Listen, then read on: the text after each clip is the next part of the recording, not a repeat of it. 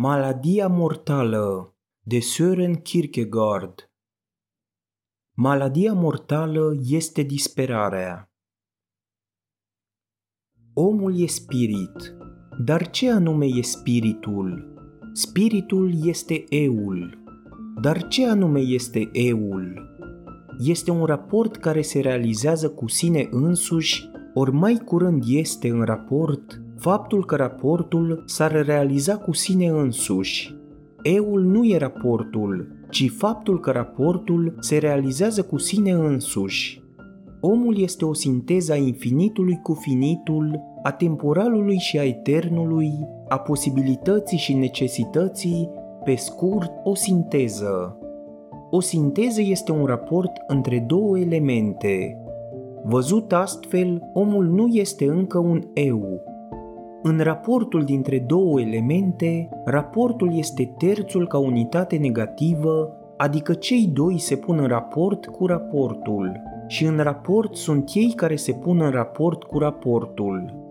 Un raport în acest sens este sub determinarea sufletului raportul dintre suflet și trup. Dacă în schimb raportul se pune în raport cu sine însuși, atunci acest raport este terțul pozitiv și acesta este eul. Un atare raport care se pune în raport cu sine însuși, un eu, ori trebuie să se pună de sine însuși, ori trebuie să fie pus de un altul. Dacă raportul ce se pune în raport cu sine însuși a fost pus de un altul, raportul este cu siguranță terțul, dar acest raport, terțul, este apoi la rândul său un raport ce se pune în raport cu ceea ce a pus raportul întreg. Un atare raport derivat, pus, este eul omului, raport ce se pune în raport cu sine însuși și punându-se în raport cu sine însuși, se pune în raport cu un altul. De aici rezultă că pot să se nască două forme de disperare în sens propriu. Dacă eul omului ar fi pus de sine însuși, s-ar putea vorbi numai de o formă, aceea de a nu a vrea să fie el însuși, de a vrea să se elibereze de sine însuși, dar nu s-ar putea vorbi de disperarea de a vrea să fie el însuși. Această formulă este de fapt expresia faptului că eul în sine nu poate ajunge la echilibru și la liniște, nici nu rămâne într-o atare stare, ci doar dacă, punându-se în raport cu sine însuși, se pune în raport cu ceea ce a pus raportul întreg. Mai mult, acea a doua formă de disperare, cu disperare a voi să fii tu însuți, nu înseamnă de fapt doar un gen special de disperare, ci din potrivă, orice formă de disperare poate în ultima analiză să-și rezolve în ea însăși propria disperare, fără să vorbească despre ea la modul insensibil ca de ceva care îi se întâmplă. Dacă vrei să te relaxezi câteva minute, îți place să citești și nu ai timp, sau îți plac pur și simplu operele autorilor clasici, aici este locul potrivit. Intră pe canalul de YouTube Universul Cărților Audio și dacă îți plac audiobook-urile mele, dă-mi un like, un share și un subscribe. Asemenea cuiva care suferind de amețeli, vorbește de o iluzie nervoasă, de o greutate la cap sau spune că ar fi ca și când ceva i-ar fi căzut în cap, etc. În timp ce de fapt acea greutate și acea presiune nu sunt nimic exterior, ci un reflex proiectat dinăuntru. Și acum, cu toată puterea, încearcă să înlăture disperarea de sine însuși și numai la sine însuși. Atunci disperarea este încă înăuntru și cu toate eforturile sale nu reușește decât să se adâncească într-o disperare și mai profundă. Raportul fals al disperării nu este un simplu raport fals, ci un raport fals într-un raport ce se pune în raport cu sine însuși, fiind pus de un altul. Astfel, raportul fals în acel raport, care este pentru sine însuși, se reflectă în însuși timpul, în mod infinit, în raportul cu puterea care l-a pus. De altfel, formula care descrie starea eului când disperarea e complet extirpată, e aceasta. punându-se în raport cu sine însuși, voind să fie el însuși, eul se întemeiază transparent pe puterea care l-a pus. Disperarea este o calitate sau un defect? Dintr-un punct de vedere pur dialectic, este și una și cealaltă. Dacă am vrea să ne oprim asupra gândirii abstracte cu privire la disperare, fără a ne gândi la o persoană disperată, ar trebui spus, e o calitate imensă. Posibilitatea acestei maladii este prerogativa omului în fața animalului. Și această prerogativă îl distinge într-un cu totul alt mod decât mersul vertical întrucât indică faptul că el este în mod infinit drept și înălțat, adică faptul că e spirit. Posibilitatea acestei maladii este prerogativa omului în fața animalului. Ținându-se cont de această boală, este prerogativa creștinului în fața păgânului. A fi vindecat de această maladie este fericirea creștinului. Este o calitate imensă așadar a putea dispera și totuși a fi disperat nu e doar cea mai mare nenorocire și mizerie, ci pierzania. Nu la fel este de obicei raportul dintre posibilitate și realitate. Dacă o calitate ar fi asta sau aia, este o calitate încă și mai mare a fi, adică faptul de a fi față de a putea fi, este un grad superior.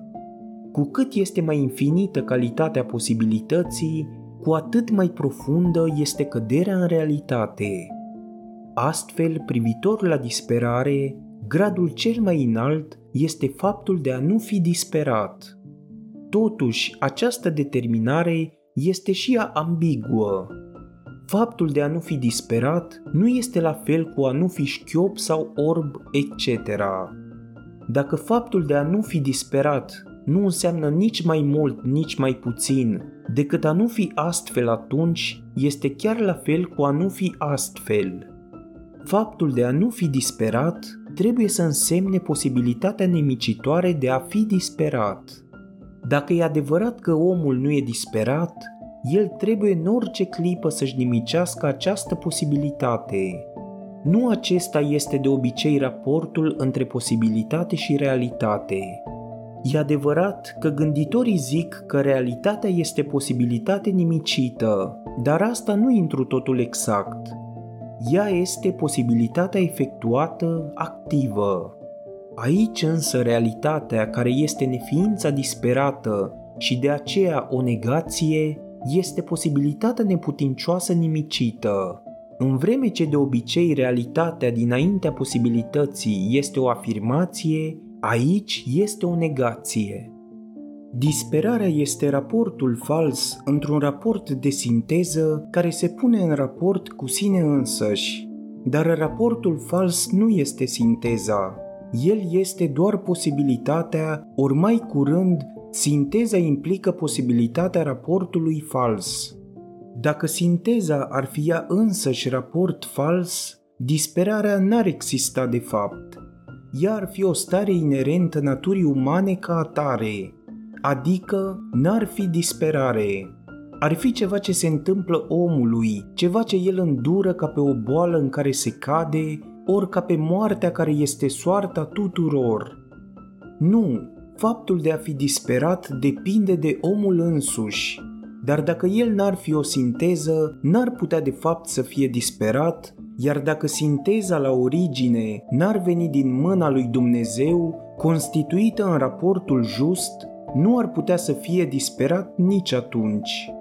Unde este apoi originea disperării?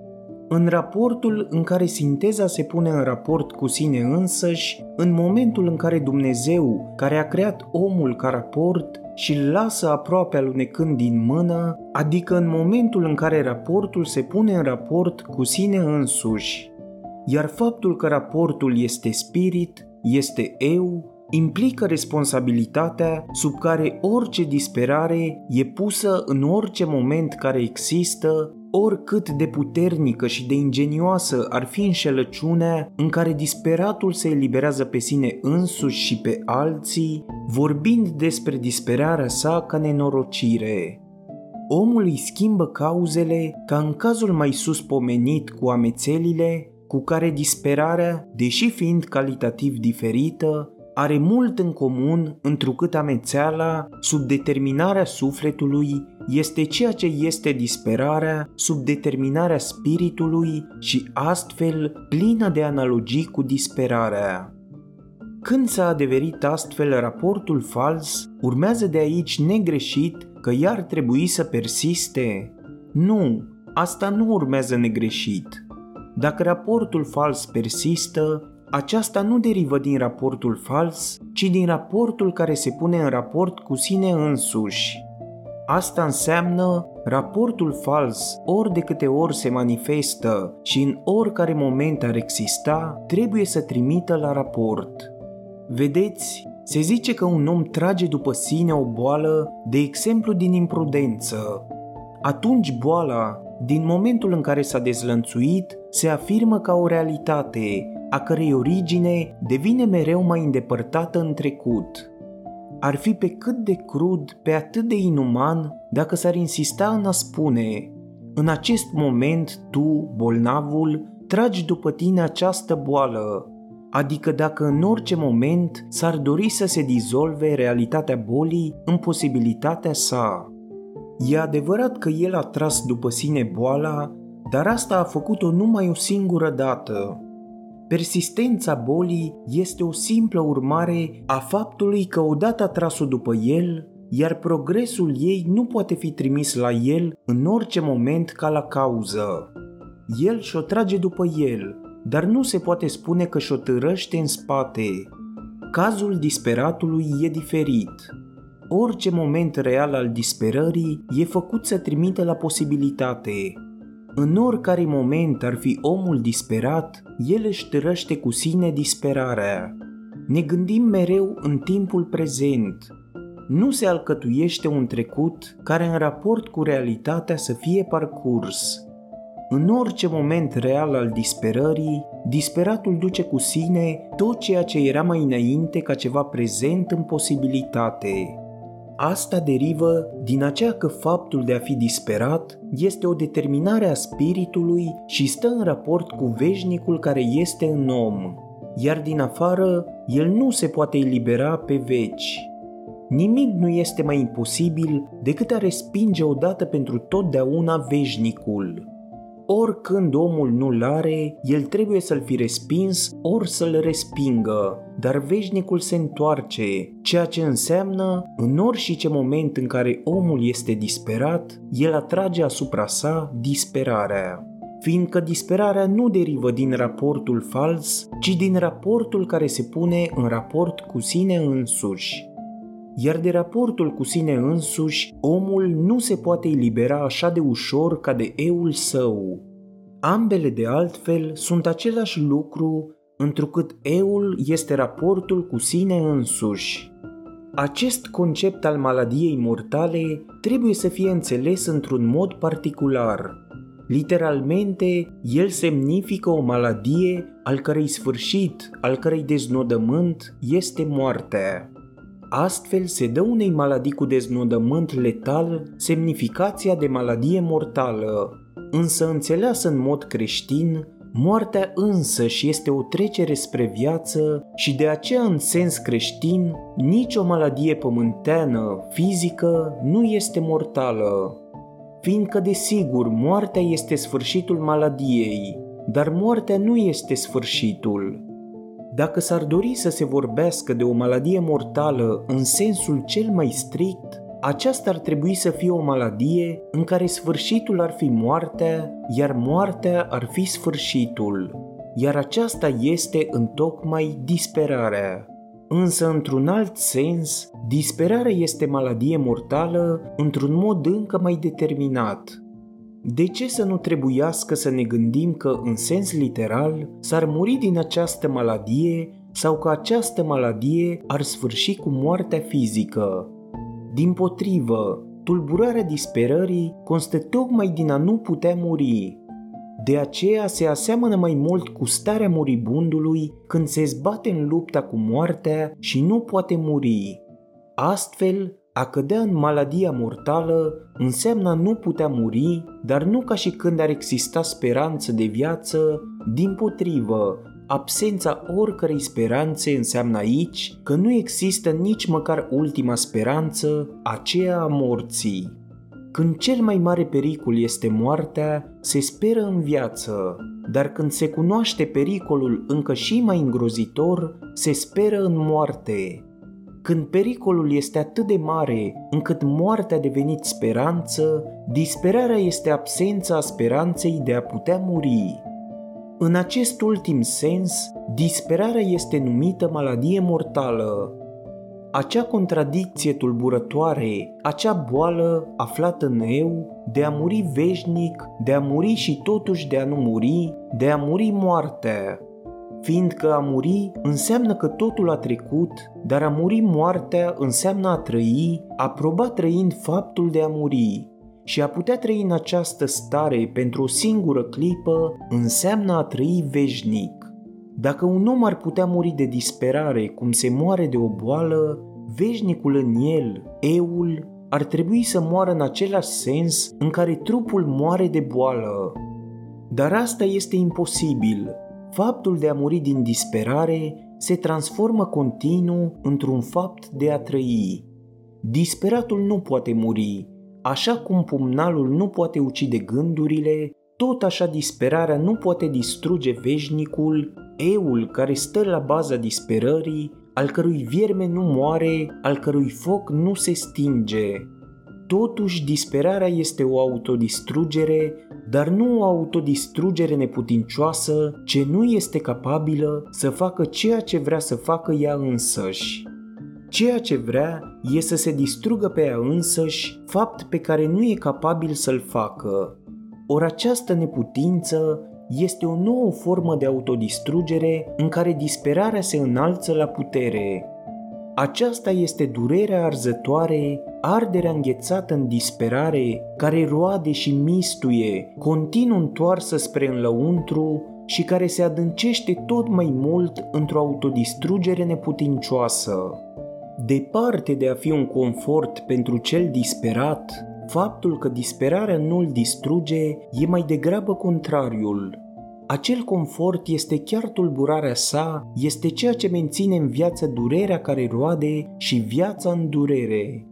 De fapt, tocmai pentru asta el nu și este disperat, ci se disperă. Fiindcă nu se poate distruge pe sine însuși, nu se poate elibera de sine însuși, nu se poate nimici. Aceasta e formula spre a ridica la putere disperarea, spre a indica febra care urcă în boala eului. Cine disperă, disperă pentru ceva anume.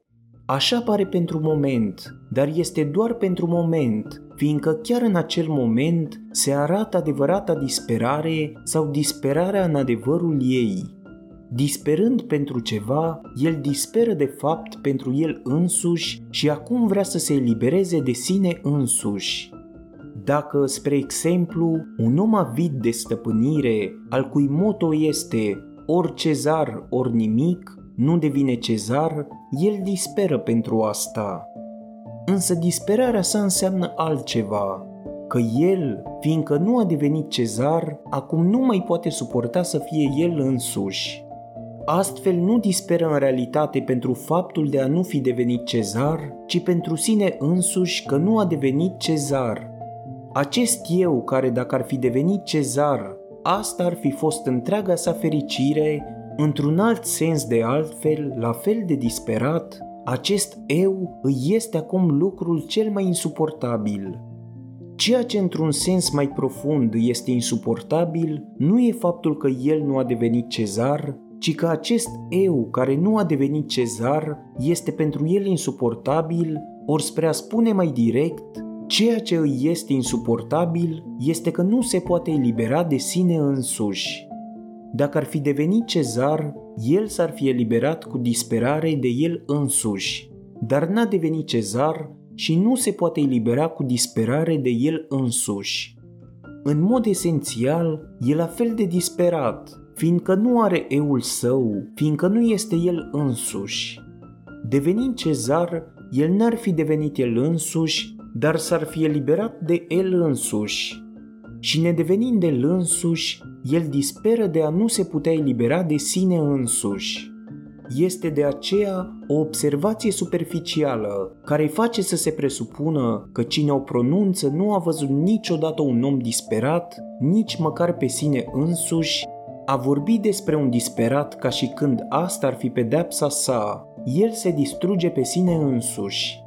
Fiindcă tocmai asta este de ceea ce disperă el, tocmai asta este că prin tulburarea sa nu poate, întrucât cu disperarea sa a pus foc pe un element care nu poate arde și arzând să se consume în eu.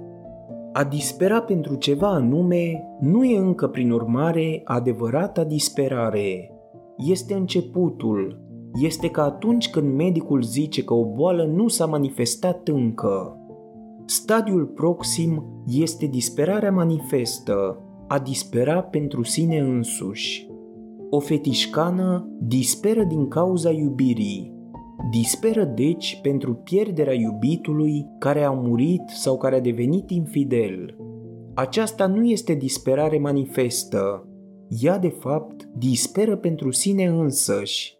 Acest eu al ei, de care dacă ar fi devenit iubita lui, s-ar fi eliberat în modul cel mai plăcut, ori pe care l-ar fi pierdut, acest eu este pentru ea o tulburare astfel că trebuie să fie un eu fără al lui. Acest eu care ar fi devenit, într-un alt sens de altfel la fel de disperat, împlinirea sa, a devenit acum pentru ea un gol respingător, fiindcă el a murit, ori mai degrabă i-a devenit o oroare amintindu-i că a fost înșelată. Încearcă să-i spui unei asemenea fetișcane, te distrugi pe tine însăți și o vei auzi răspunzând, a, nu, tulburarea mea este tocmai pentru că nu pot asta. A dispera pentru tine însuți, a voi cu disperare să te eliberezi de tine însuți, este formula pentru orice disperare, încât cea de-a doua formă de disperare, a voi cu disperare să fii tu însuți, poate fi redusă la prima. Unul care disperă vrea să fie în mod disperat el însuși, dar dacă vrea să fie în mod disperat el însuși, cu siguranță nu vrea să se elibereze pe sine însuși. Da, așa pare, dar dacă se privește mai de aproape, se vede cum contradicția se rezolvă în identitate. Acel eu care el vrea să fie cu disperare este un eu care el nu este, fiindcă a voi să fii eul care nu ești, este în realitate contrariul disperării adică el vrea să desprindă eul său de puterea care l-a făcut. Dar asta, în ciuda întregii sale disperări, nu poate face. În ciuda tuturor eforturilor disperării sale, acea putere e mai puternică decât el și îl constrânge să fie acel eu ce el nu vrea să fie. Dar atunci e totuși adevărat că el vrea să se elibereze de sine însuși de acel eu ce el nu este, spre a fi eul pe care el l-a născocit. A fi un eu cum l-ar vrea el ar fi, rămânând totuși într-un alt sens la fel de disperat, întreaga sa bucurie. Dar fiind constrâns să fie un eu așa cum nu poate fi, asta e tulburarea sa, tulburarea de a nu se putea elibera de sine însuși. Socrate a demonstrat nemurirea sufletului prin faptul că boala sufletului, păcatul, nu îl distruge așa cum boala trupului distruge trupul. În același fel, se poate demonstra existența veșnicului în om prin faptul că disperarea nu poate distruge eul său și că asta este chiar contradicția tulburătoare inerentă disperării. Dacă n-ar fi nimic veșnic în om, el n-ar putea de fapt să dispere. Dar dacă disperarea i-ar putea distruge eul său, nici n-ar mai exista disperare. În acest sens, disperarea, maladia eului, este maladie mortală. Disperatul e în mod mortal bolnav, în mod diferit decât atunci când e vorba de altă boală, sunt părțile vitale pe care boala le-a atacat și totuși el nu poate muri. Moartea nu e sfârșitul bolii, dar moartea e în mod continuu sfârșitul. A fi salvat de această boală prin intermediul morții este imposibil. întrucât atât boala și tulburarea sa, cât și moartea înseamnă a nu putea muri. Aceasta este starea sufletului în disperare. Cu cât aceasta scapă celui disperat, cu cât îi reușește, faptul e valabil mai ales pentru acel fel de disperare care ignoră de a fi disperare, să piardă complet eul său și astfel ca acest eu să nu se facă simțit prin nimic, cu atât veșnicia va releva totuși că starea sa este disperarea și îl va țintui la propriul său eu, astfel încât să devină tulburarea sa și să nu se poată elibera de sine însuși. Iar atunci se dezvăluie că era o iluzie să fi reușit în asta. Și astfel trebuie să facă veșnicia, fiindcă a avea un eu, a fi un eu, este cea mai mare concesie făcută omului, dar în același timp este ceea ce veșnicia pretinde de la el. Ți-a plăcut episodul? Dă-i subscribe și vei avea acces la celelalte pregătite. Nu uita să dai și coment și share pentru ca toți să afle unde pot găsi audiobook-uri gratis.